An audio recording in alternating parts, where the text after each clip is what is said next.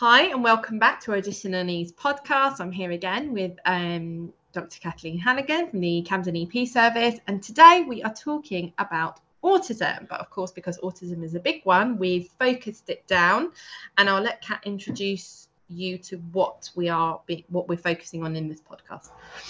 So we're going to focus specifically on girls with autism today. So obviously, in your school context, that is very relevant. Um, but it's something that's it's definitely being discussed in the media a lot more at the moment because of a few kind of like you know British celebrities coming out and talking about autism and their diagnosis of autism as women. So it's being you know it's being discussed quite a bit at the moment. It's quite topical. Um, but there is a three to one ratio of males to females who are diagnosed with autism. It is much, much more likely to be diagnosed for boys than girls. And generally, generally, not always, but generally, boys and girls present quite differently when they have autism. So girls' autism can sometimes go quite undetected. But the, the difficulties are the same, regardless of um, regardless of whether it's boys or girls that have autism, the difficulties are the same. And they are two strands of difficulty. Um, they are difficulties with having fixed and rigid interests, wanting things to be a certain way, be on their terms, struggling to move on to something else, or struggling to do something in a different way, or wanting to do the same thing again and again, wanting things to be repetitive, wanting things to be the same pattern, finding it really difficult to accept any change, fixed and rigid interests, and social communication difficulties. So, not being to, able to understand other people's perspectives, other people's intentions, it's not actually, you know, what people would say about people with autism not being able to have empathy, because they do. They they are able to show that they care about somebody or that they understand that someone's sad or and they're and they're concerned when somebody's sad. It's more that what they find difficult is to imagine what that person is thinking so they might find it difficult to understand somebody else's perspective or why somebody was annoyed about something or what might be going on in their mind that made them do something. So it's really putting themselves in somebody else's shoes. It doesn't mean that they don't understand emotions because they can understand emotions. So it's that kind of thing. But it's also things like not knowing what is appropriate to say and not appropriate to say, not knowing when somebody doesn't want to talk to you anymore and wants to leave the conversation not knowing when somebody doesn't want to talk about your area of interest anymore, that kind of thing. There are also associated sensory difficulties, but they are not, they don't have to be present for a diagnosis anymore. They did used to be, but they don't now. So a lot of people with autism have difficulties with loud noises or lights. They're quite easily overwhelmed um, they might struggle with certain tastes. They might experience taste so much more strongly than we would. Um, so that's why a lot of autistic children or people eat like beige food because it's safer and it doesn't overwhelm them as much. Whereas some people with autism seek sensory stimulation. They love lights, they love loud noises. And um, so there's there can be some sensory difficulties as well. So you might find some children with autism might cover their ears and if they feel a bit overwhelmed, particularly in a school environment.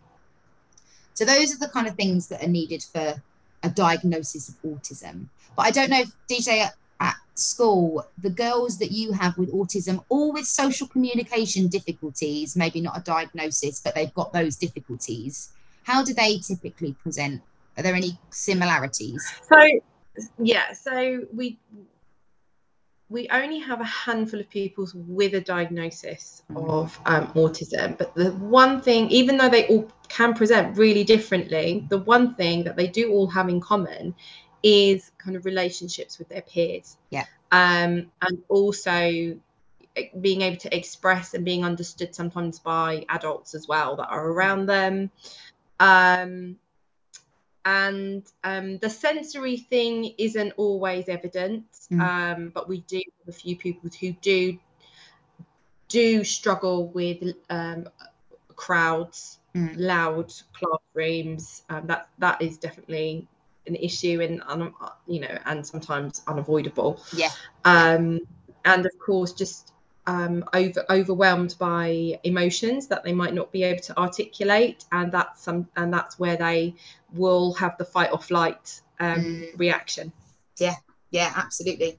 Um, so specifically for girls, what sort of is coming out now is a kind of a little bit of a profile of what girls with autism how they might present.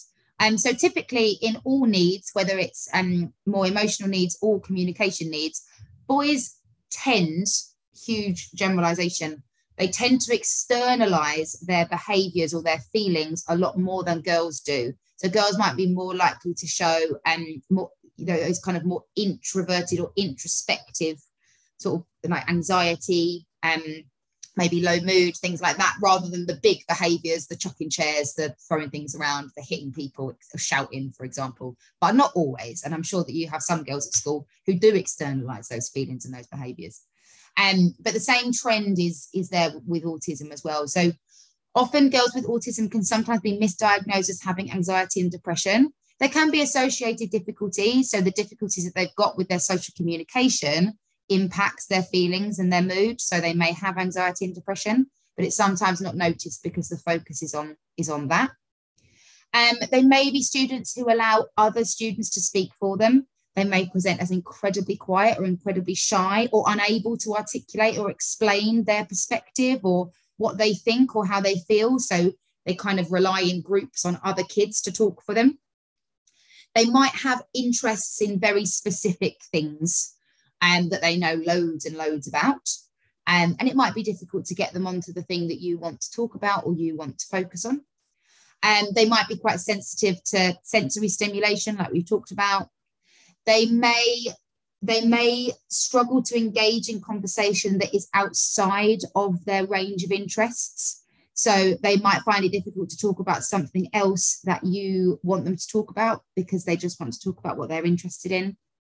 They might have difficulties managing those feelings. So they might present as panic attacks, maybe, or just a complete shutdown and not being able to talk to you at all.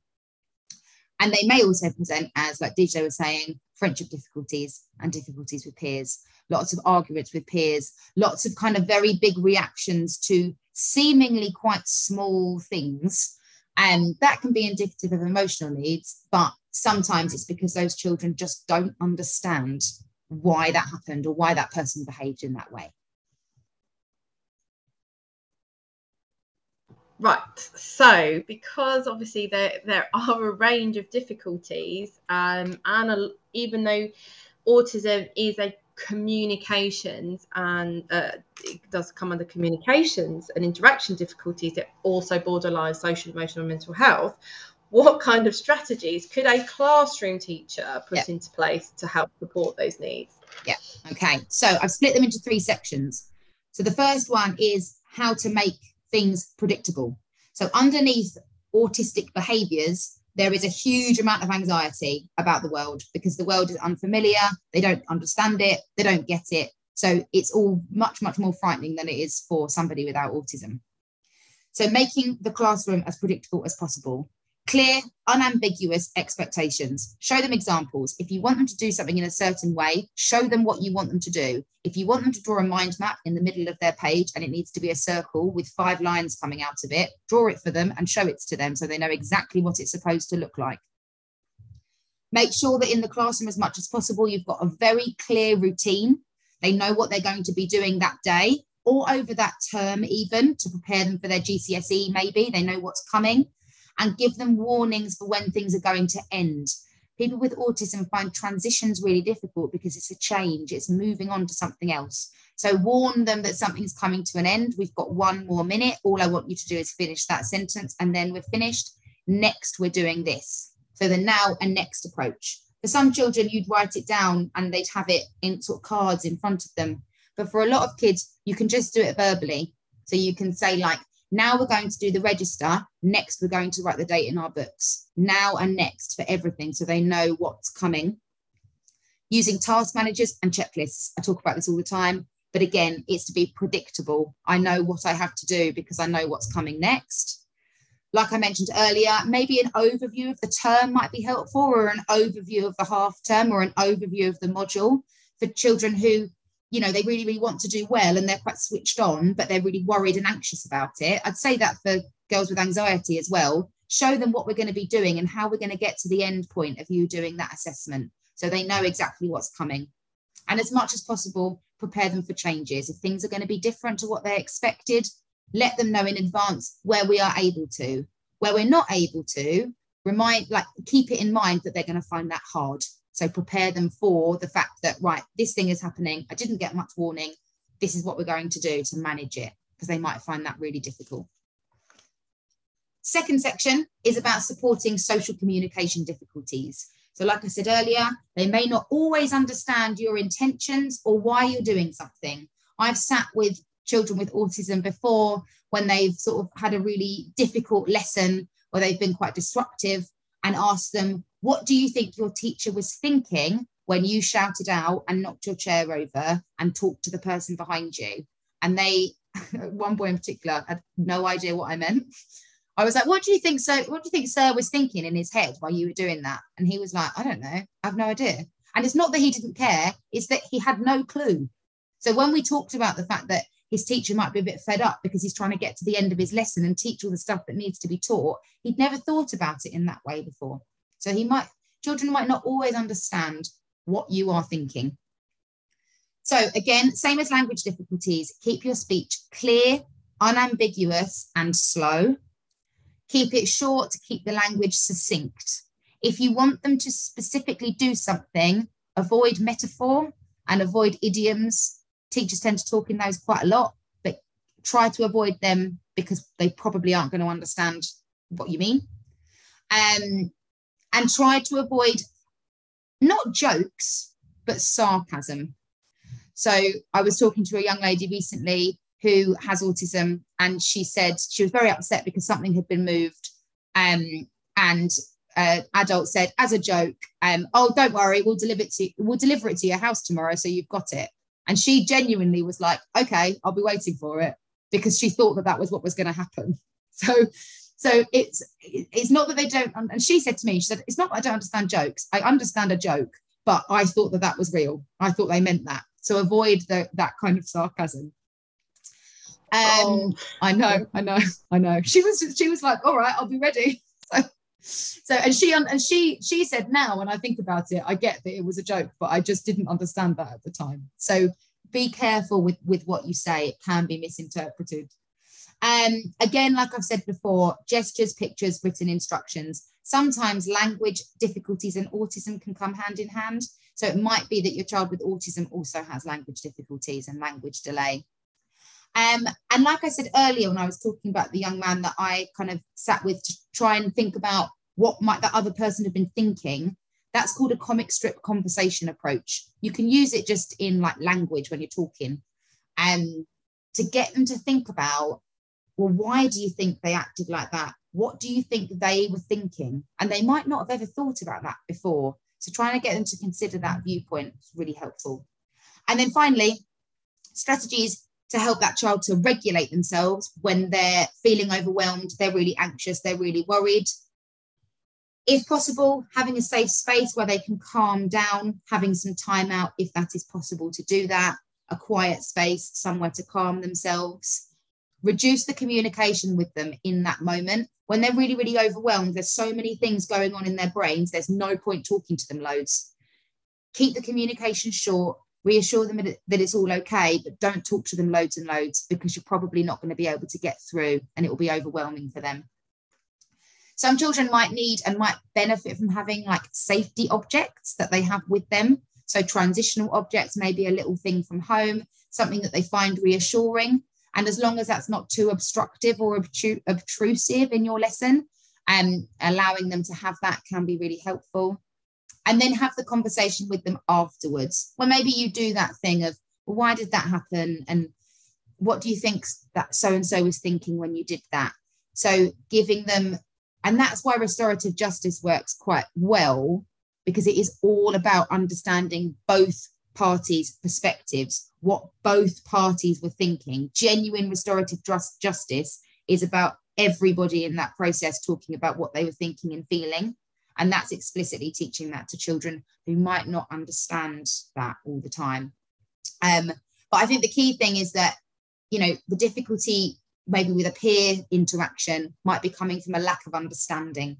And that's, you know, and and and we need to help them to understand rather than have a go at them for what they did because they probably didn't they probably didn't understand what was going on fully all the time.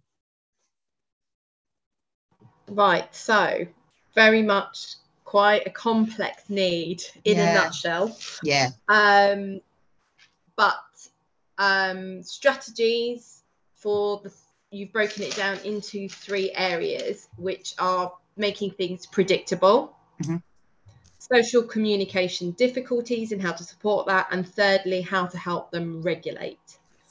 Yeah. So, making things predictable is very simply clear, unambiguous instructions, give examples, clear routines, mm-hmm. um, and things like checklists and modeling and check and um, and a bit of scaffolding obviously will help with things like that. With the social communication difficulties, again, clear, unambiguous, and slow instructions. Keep language to a minimum. Mm. Use gestures, use miming, use pictures, use yeah. tone. Um, and then to regulate, which is the probably the hardest one to do in a secondary setting, Definitely. is finding that safe space to calm down. Um, usually, students with with these difficulties, especially for our autistic pupils, we already have this set up that they can either ha- have a step out card and they step mm-hmm. outside, or they have a safe space where they can go to, and that would be rearranged. Mm-hmm. Um, if if it's not been identified and, and we're starting to see these difficulties, it'd probably be up to the classroom teacher to let them have that time out outside, but then mm-hmm. refer to the pastoral team. Maybe this needs to be investigated a bit more. Mm-hmm. Um, reduce communication when they are in a very anxious state. There's no point in talking to them, they're not absorbing it. Um, I mean, we do allow pupils to have fidget toys as well, yeah. so they yeah. they could be using those if they've been given permission pri- um, previously. And that restorative justice or that conversation afterwards, it may not be straight after the meltdown or no. the anxiety. It might have to be at a later stage. Yeah, yeah, absolutely. I think a lot of it is about keeping the world as predictable as possible because it is a lot more unpredictable for people with autism than it is for people without. Okay, right, that's great. So thank you very much, and um, I will see you again in our next podcast.